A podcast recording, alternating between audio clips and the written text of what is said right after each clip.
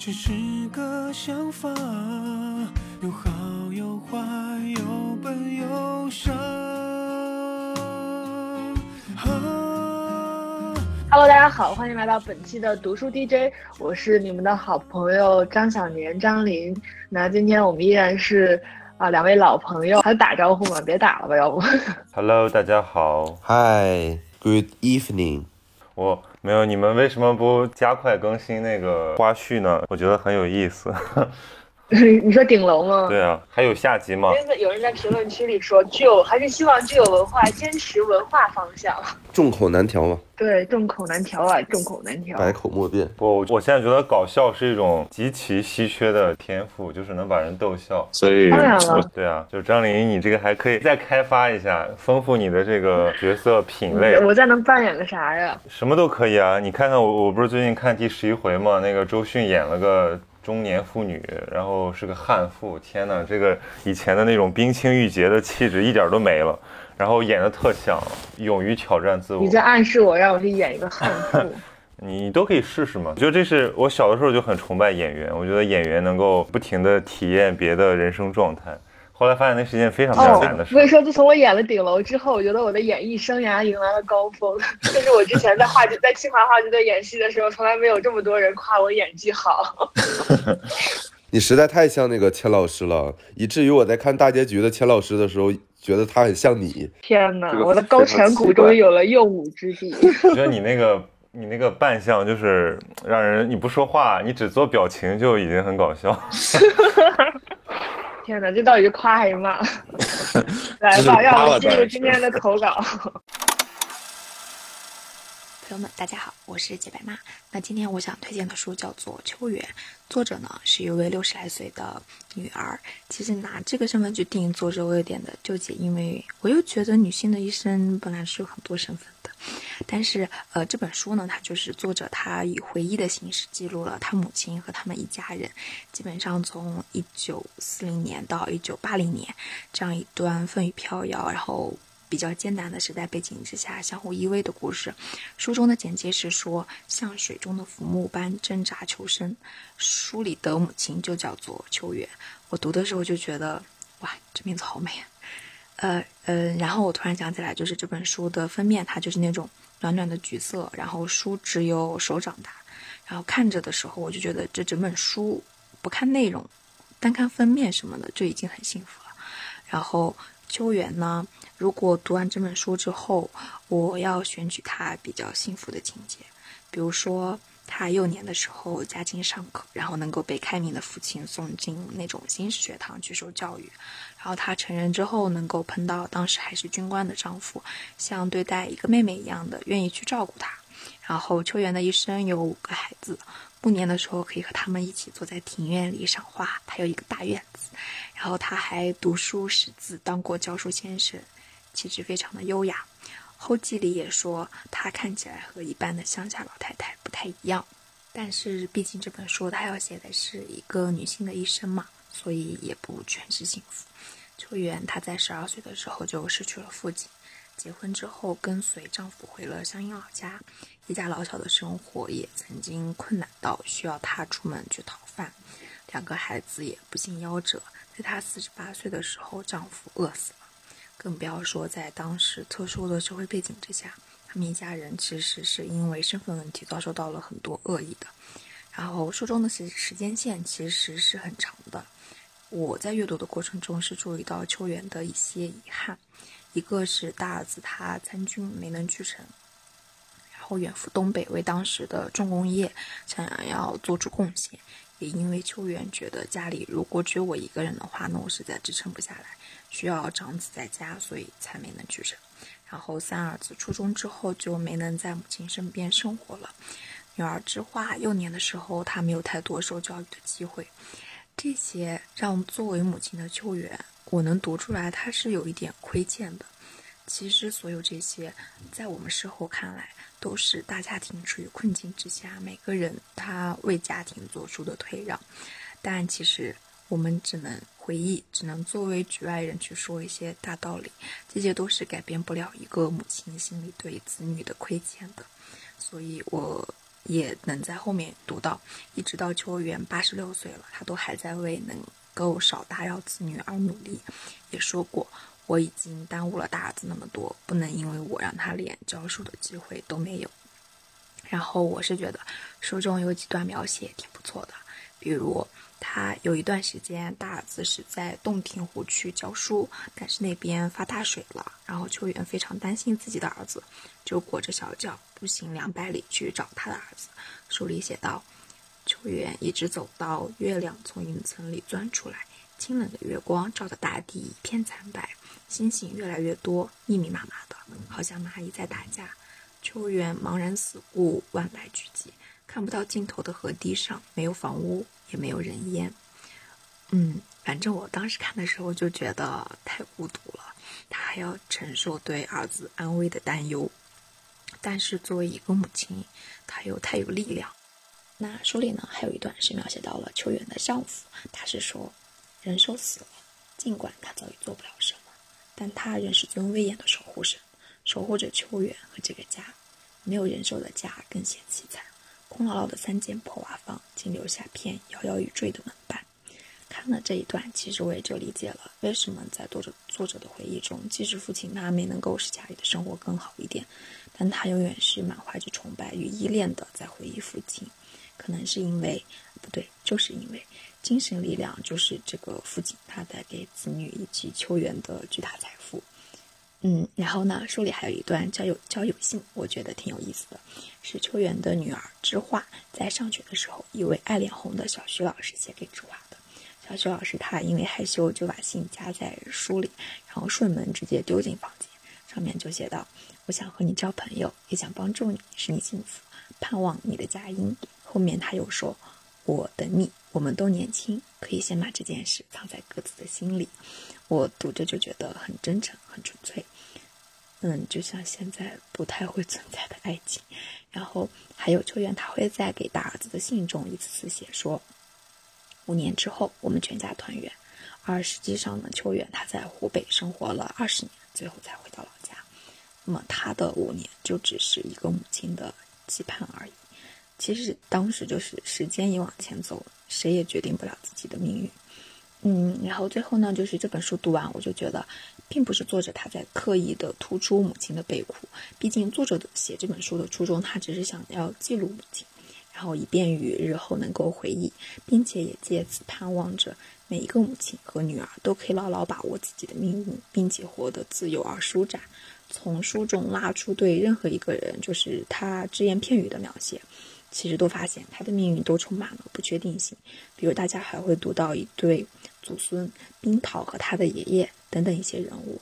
总之就是人生长着呢，呃，然后我觉得呢，这就是小说嘛，它给我的感觉就是小说它并不会像励志读物一样，非要把我从地板上拉起来，然后让我去跑，然后也没有像哲学一样得让我很慢的思考，而是像一个朋友一样。跟我一起躺下，然后去给我看啊，别人的一生是这样过的，再想想办法，可不可以投射到我的生活中，给我一点力量。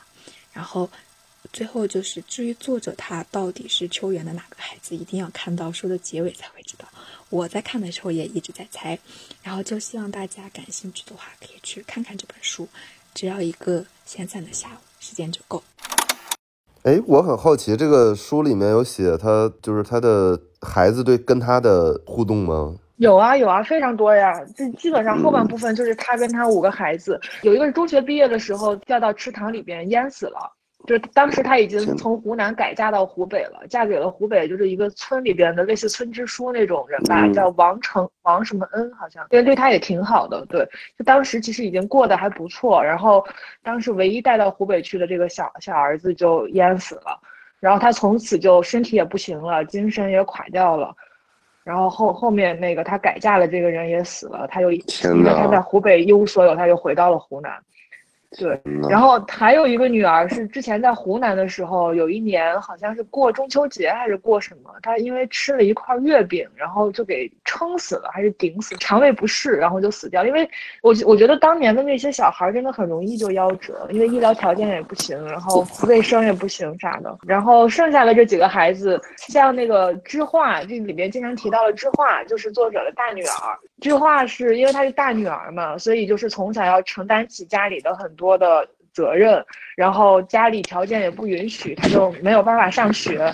但她本人又特别爱读书，特别爱学习，就是每年该要上学的时候，要就是都特别不开心，因为家里就没有钱让他上学，他就去求他爸爸。我记得有一个印象特别深的情节，就是他爸爸，他爸爸其实也很想让他上学，但就是没钱。然后有一次他爸爸。就真的被逼得急了，就回房去拿出一把大刀、大菜刀，就架在自己脖子上，就说：“女儿，要是明年这个时候我再不能让你上学，你就拿这刀一刀砍死你爸得了。”反正就是很多这种特别揪心情节。但其实呢，我再想一想，就是之前我妈妈给我讲的，她小时候上学的故事，包括我姥姥她小时候的故事，其实都在这个书里边有体现。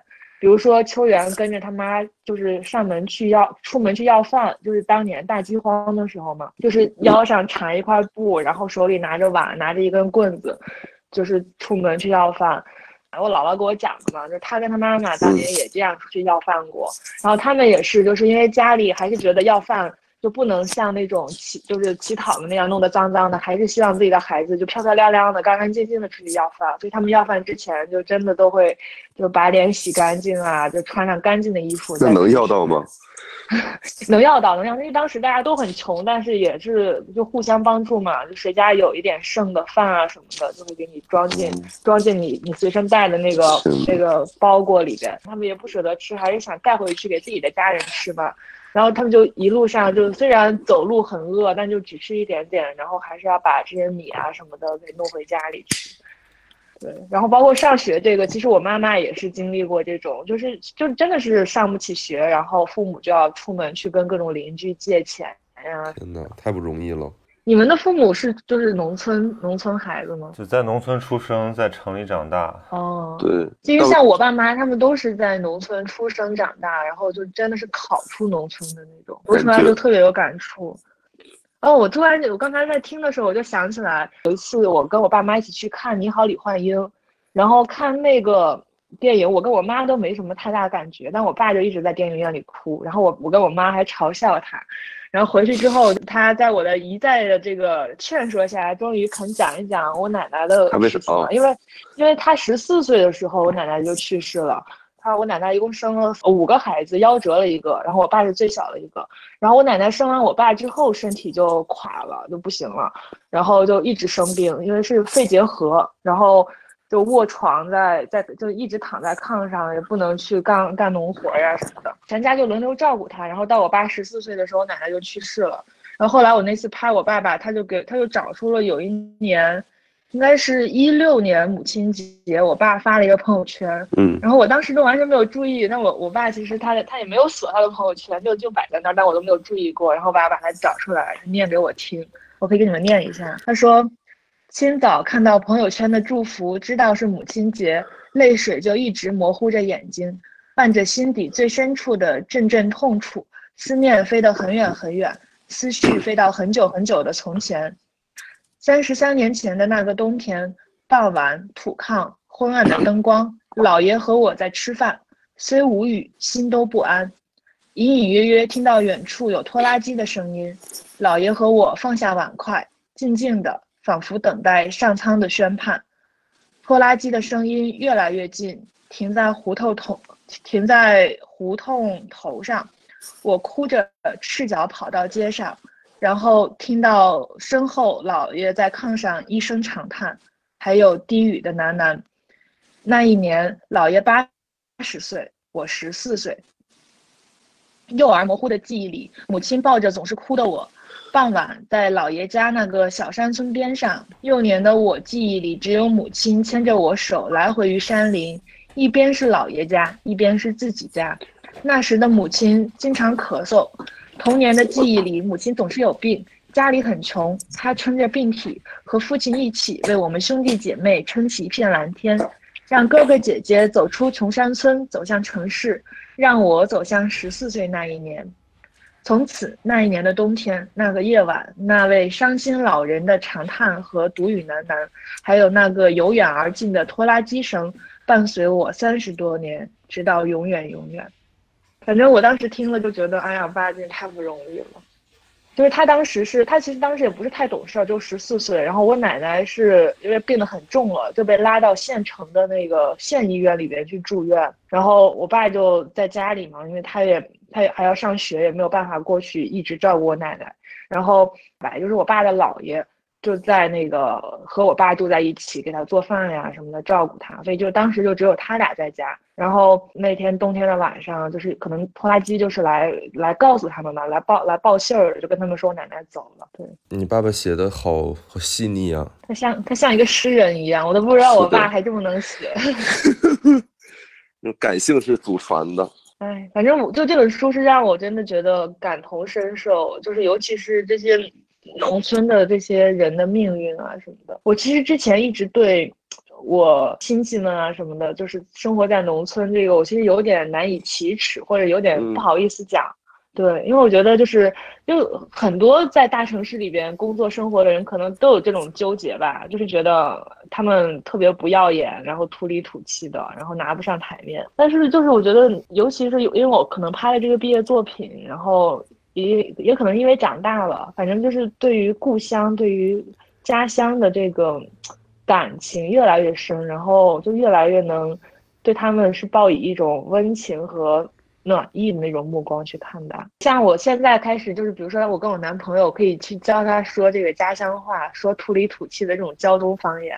这放在之前，我是特别不喜欢，就是我特别不愿意，就是跟。跟说普通话的人说家乡话的，我觉得这个这个家乡话太土了，太太俗了。对，但我现在就特别喜欢推广我的家乡话。对我现在还是难以启齿，我经常被在饭桌上要求表演 表演青岛话。你可以给他们放我的视频。对我，我心想我要是个东北人该多好，我可以表演东北话，但我偏偏是个是个青岛人，要表演青岛话。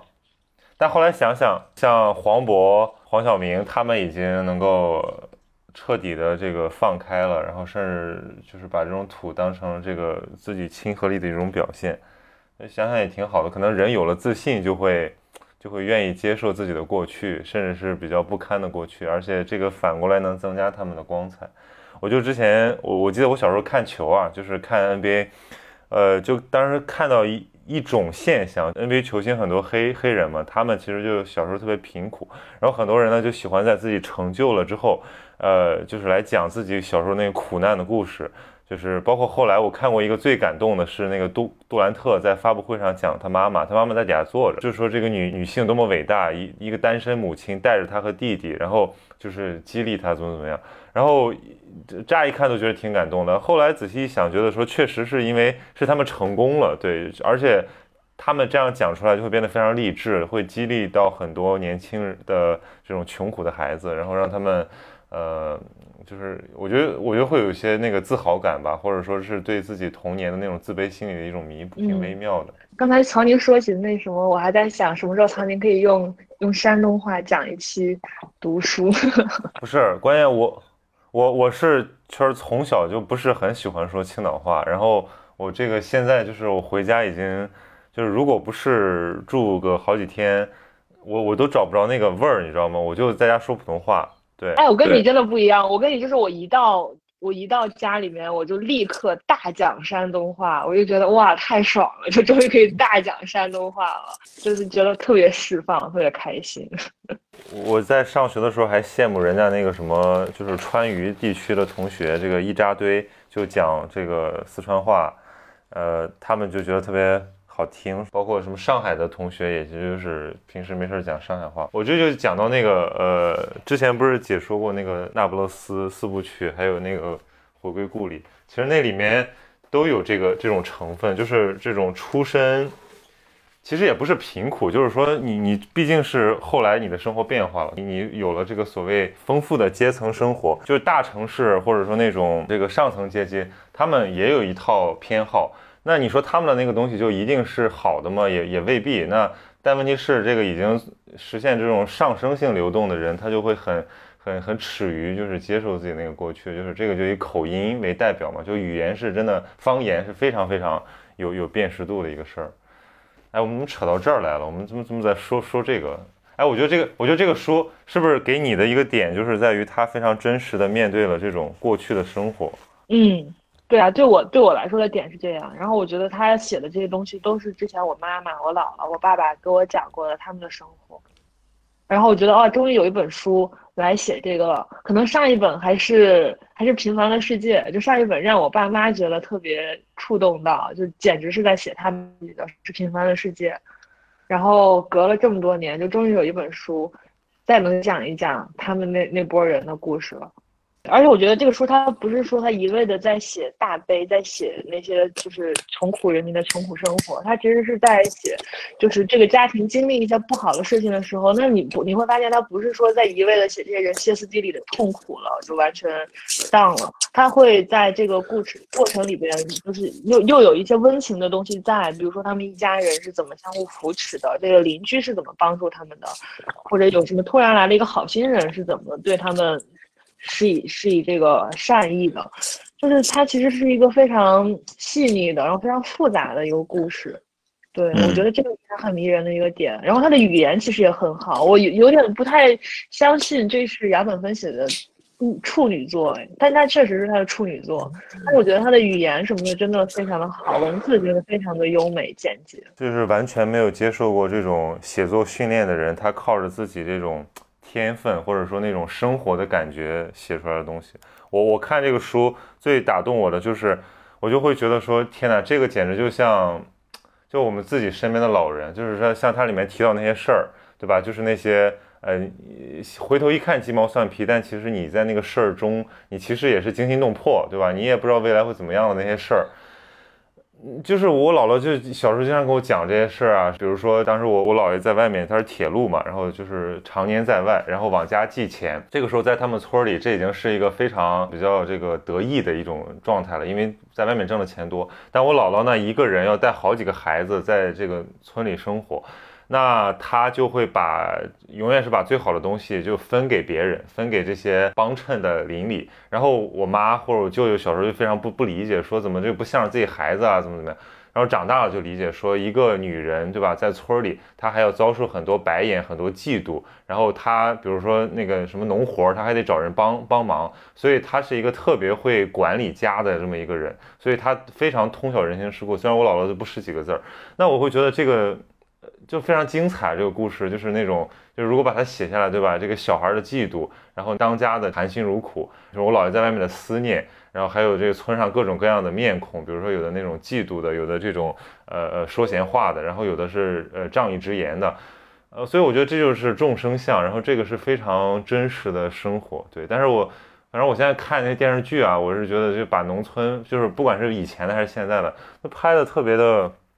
就是特别的假，你知道吗？就是真正过生活的人不会那样讲话，就是那那个那个话说的，就是让你觉得说他们在他们在演什么，对吧？然后你就根本根本就不想看了，对吧？可能最近什么那个山山山海情是吧？好像大家对大家说挺好的，可能是说因为它那个比较有有实感，对，所以我觉得这个是因为从文学改编过来的作品，它就会因为作家的体验是更细腻的。就像我虽然并不是非常喜欢这个平凡的世界，但是我我看了。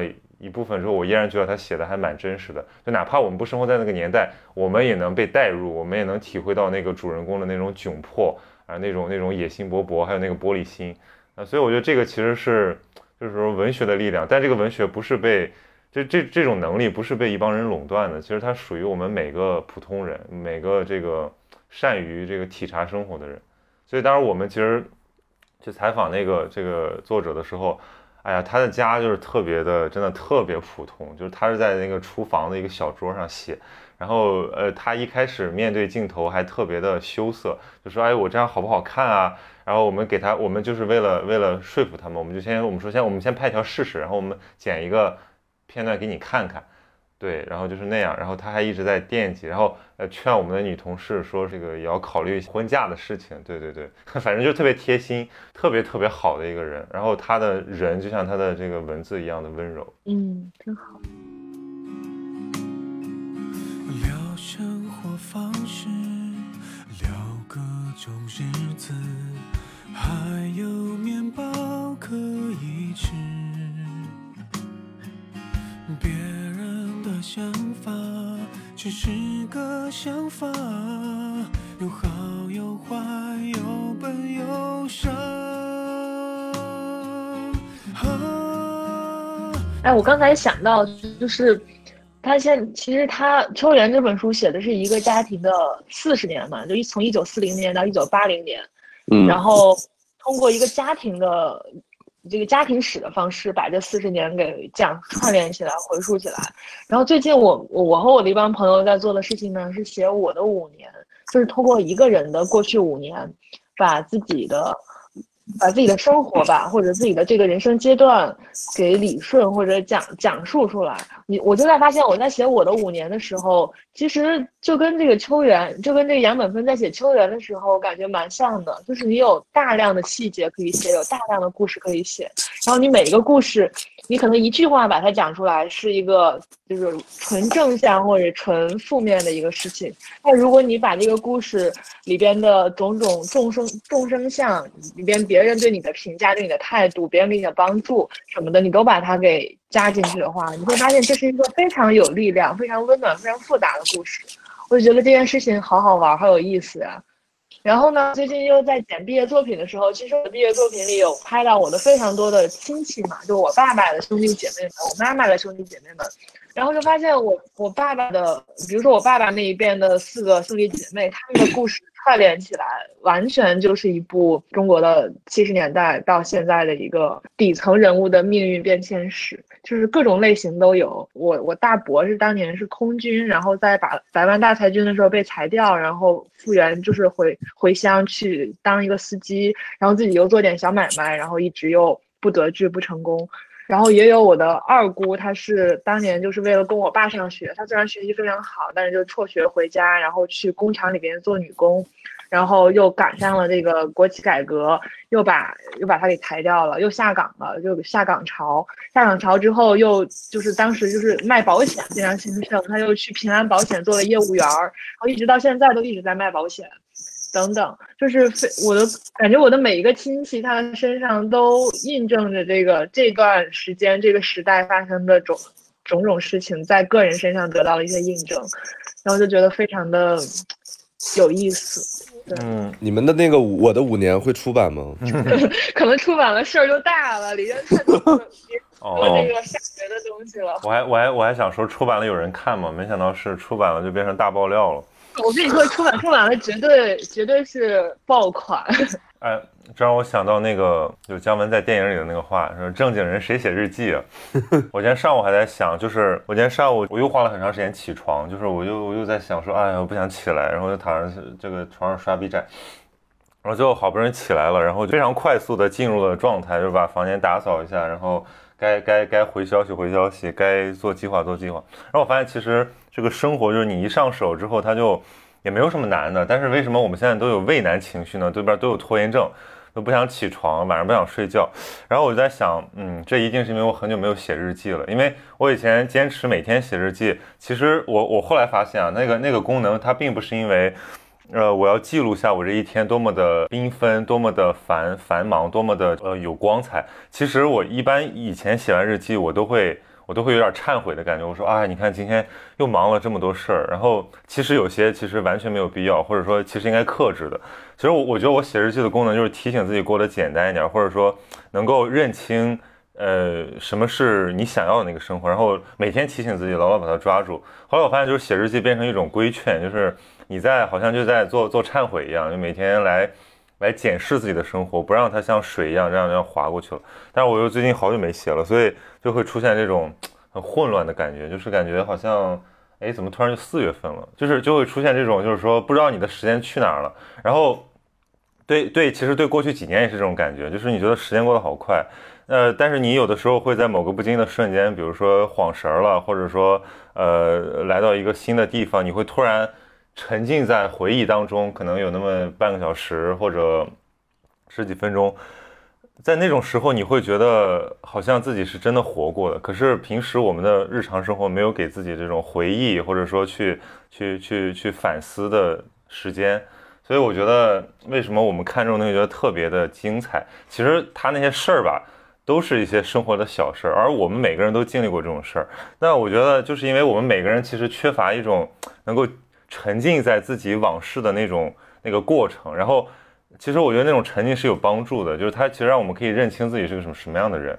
那否则一个人永远只向前看，对吧？永远只想着说，哎，我要继续弄，那欲望是没有止境的呀。那永远你想要更多更好。呃，你我，然后我最近看到那个，我不是在微博发吗？我那个我表哥翻出我以前就他以前用一个很小的诺基亚拍的那些那些照片，他说这个叫什么？呃，数码包浆，就是说那那个时候那个镜头的像素就那样，那可能就是什么三十万像素吧，对。然后哇，我一看当时，我就看当时我我我有一个我有一个暑假是在在农村过的，我是去回农村学自行车，然后我就在农村住了一个多月，然后。就每天就是顶着大太阳去骑自行车，然后下午了好像还下河游个泳什么的。然后看到当时读的书，一本《呼啸山庄》，对吧？我现在记得特别清楚，哈尔滨出版社一个特别烂的译本，就是反正不是那种很好的、很很很装帧精良的。然后看得我如痴如醉。我那个是初初一左右，哎，我现在想起来就是仿佛都在眼前。然后他我看到这照片，我又我又沉浸在往事里面，沉浸了几十分钟。然后回来想想说。其实应该，就如果每次都这样的话，就是我会觉得很感恩生活。就是其实你也也没什么，对吧？就是你那些烦恼什么东西，你跳出来看就好了。如果你钻牛角尖儿，你就觉得哎呀郁闷啊，什么没劲啊，或者说怎么怎么还得不到啊那种那种状态，其实现在想想就特别的短视。如果你如果我们能把视角拉回过去，我们也能把视角拉回将来。我们想想，如果十年后的一个自己看着我们现在忧心的那点事儿，哎，是觉得挺挺无聊的。反正我觉得，我看那个球员，我是有这种感觉，就是我会觉得一个普通的人，一个平凡的人，他记录自己的生活，甚至说他反思自己的生命的意义是什么。嗯，听到这儿，我突然特别想看苍宁写我这五年，特别想看大家写的我这五年。我我我其实曾经有过一个想法，我想把我的五年发在微博上，然后也邀请大家来我的。去聊天室里边写自己的五年，然后我们跟那些陌生人互相看彼五年，应该也蛮有意思的。你们那个我的五年是就是什么都写吗？对我有一个最大的感受就是，其实每个人写我这五年的时候，你什么东西是你敲下了却又删去的，这个是特别妙的一个东西。就是我我会特意的去留意我我敲下了却又删去了一个什么东西。哇，我觉得这个太微妙了。然后我我跟别人聊，就跟其他写我这五年的，呃朋友聊起来，就发现这个真的是每个人内心处最深处的秘密，可能就是这个。所以说你们这个就是团气，你知道吗？就是就是，呃，谁能够在呃团体中或者一个 group 中，就是暴露自己的心迹，那这是一个在现在社会的这种组织框架下找不到的一种可能。一般比如说让我们写。对吧？要不然说这个人就是个作家，他就是以袒露自己的内心为职业；要不然就是说我写了这个就是留给我孩子看，因为很多我觉得写的很好的东西，他是为了写给自己的自己的孩子的。对，因为我那天看了一个特别呃感动的，就是一个一个作者跟我说的，他就说就是我的女儿不知道我前半生就不知道他爹前半生是个怎样的人，我要写一本书告诉他。就我觉得这种感觉，就是因为你很爱他，所以你希望他就是两个人作为。就不是说作为父父母和子女的那种关系来来认识对方，而是作为两个人，对吧？我的前半生讲给你听，这样的感觉。那还有人就是说我纯写给自己，我就是写出来爽，就是靠靠 写作和世界和解。那这种人可能就是把这个留在身后，或者说他也根本不考虑出版这件事儿。包括我相信这个这个杨本芬写写秋园，他最早也不是奔着出版去的，他是在在鼓励下，为了为了记录，或者说为了。为了为了自己，为了自己的家人，为了自己这个度过了一生来写这个东西的，对，所以所以呃，我觉得有这种机会，能这种反思，其实还蛮蛮好的。嗯，对你刚才说的，我觉得触动特别大，就是因为我刚才在写毕业论文嘛，就是我的毕业论文肯定就是我的那个纪录片的作品分析，然后我就写到一个，就是我也曾经纠结过，说这个东西它是不是。它其实是一种私影像嘛，就是类似于这种家庭纪念影集的一个东西。这种私影像，你把它拍出来、剪出来，是不是对观众不负责任的？就是你有考虑它的观赏性吗？其实我一直在想过这个问题，但其实就像你刚才说的，杨本芬在最开始写《秋园》的时候，他可能也并没有把这个当成一个要出一个出版物去写，他只是单纯的希望记录下什么，留些留下些什么。但其实我这我回溯我拍这个东西的时候的初心，就如果我其他的目的什么都不达成，我只要达成一个目的，那肯定就是我希望通过，呃。拍这些东西，记录下一些我爸的影像，记录下一些我和他一起相处的时光。如果别的都没有达成，只达成了这一个，那我也会觉得非常的满意，非常心满意足。所以我觉得我跟我可能在某种程度上跟这个杨本芬写秋园的初心是一样的。这跟我们做播客聊自己的事儿不是一样的心理吗？对啊，对啊。快，英男说说你有什么记录生活的方式？我在看张琳发给我的《我这五年》，这个是不是非常厉害？是的，我觉得这个你发现你在你在其中扮演什么样的角色？我没有我没有在其中扮演角色，不是张林发给了张林非常鸡贼发给了我一个别人的。他我觉得就是我看他这个《我这五年》，我觉得就是无论你的文笔如何，你的那个就是什么有有没有什么描写啊、修辞啊这些真的不重要。而是，我觉得这个前提是在于互相大概熟悉或者认识，这样的话，你其实能够从他的这五年他的笔触里面，因为我觉得文字是最能够反映一个人的性格和心境的，就你，嗯你能够通过他字里行间散露出来那个气质，能够 get 到他内心是什么样的。这个你是面对面写的。他写的东西跟现在的他你做一个连接，就觉得是的。你这个东西是你面对面，因为我觉得面对面交流有很多的面具，但是你要是真的看文字的话，文字是真的能够折射出一个人内心的。第一妙在这儿，第二妙在于说他现在这个样子，那他之前是经历了什么，或者是哪一个小点，竟然能有这样的蝴蝶效应，导致了他成为现在这样的人，这个也很妙。对。太棒然后还有一个妙的点在于，就是他在五年里面肯定会提到他是怎么认识了他生命中对他很重要的那些人的。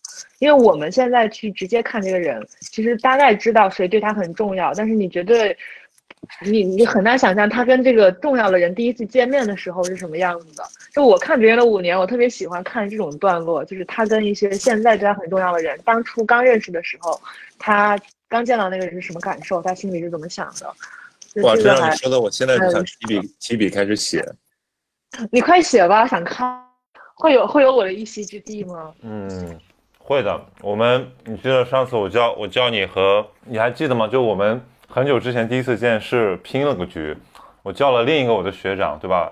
然后我们我们还是青岛老乡，对吧？当然他是五十八，然后那是一个有略尬的局，就是聊的什么完全忘了，而且。好像你跑来很远，然后他好像很忙，怎么怎么样的。然后后来我们那个群就再也没有活跃过。天哪，我才认识你两年了，感觉好像认识了我半辈子一样，对吧？对，我怎么觉得好像认识你很久了？对吧？因为我们每天都在谈，每周都在谈心。我们我们也我们也像一个团契一样，我们通过做节目的方式，对吧？就是还不仅自己自己输出，还把这个东西散播出去。对。哎，不如我们三个也做一个我的五年得了。前半部分是英男朗诵他的五年，后半部分是我们来点评。天哪，我的五年也不能公开发表。聊生活方式，聊各种日子，还有面包可以吃。别人的想法。只是个想法，有好有坏，有笨有傻。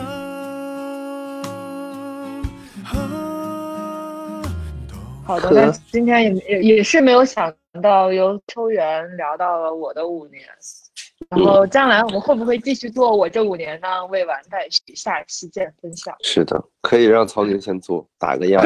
我我昨天我昨天这个在河边散步，然后。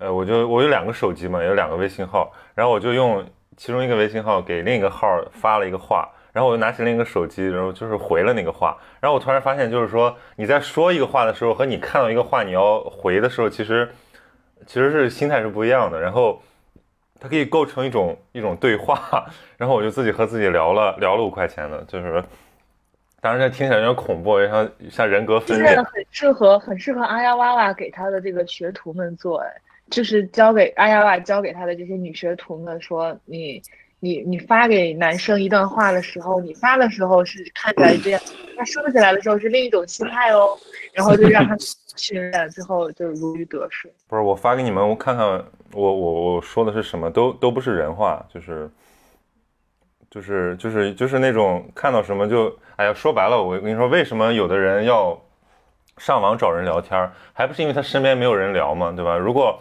我今天还看到一个那个日本的设计师说这个呃他们做的观察，当然这是个相关性啊，不是个因果性，就说你的家越小，你越容易沉浸在网络上，就是因为你没有。因为富人家都不看电视嘛，对吧？都是直接对着窗外的风景，然后只有住在出租屋和考试院的那种人，对吧？才拿着个电脑、pad 什么，成天刷 B 站和抖音。就是我觉得这非常有道理。就是我们现在为什么愿意沉溺在网络生活，还不是因为大家太孤独了？就如果大家身边都有一帮，对吧？邻里，对吧？都有这个家庭，都有朋友，然后你随时都可以活在现实之中，你何必？天天都能打高尔夫的话，何必上网？但是天天打高尔夫也不行啊，就是，所以我觉得就是，哎，我们的生活变化太快了，如有的时候得得慢一点，然后回头找一找，打捞一下自己的那个本性到底是什么。在酒水里打捞一下资本。好吧，那我们这期的读书 DJ 到这里就要结束了，感谢大家的收听，我们下期再见吧。拜拜。聊生活方式，聊各种日子，还有面包可以吃。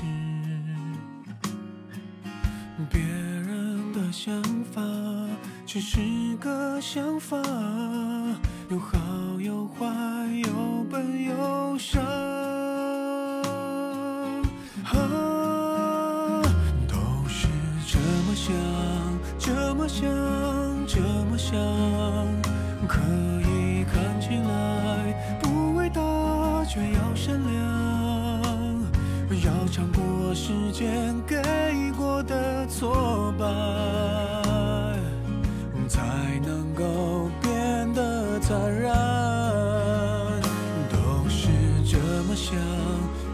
想，这么想，可以微笑着自弹自唱，保持勇敢。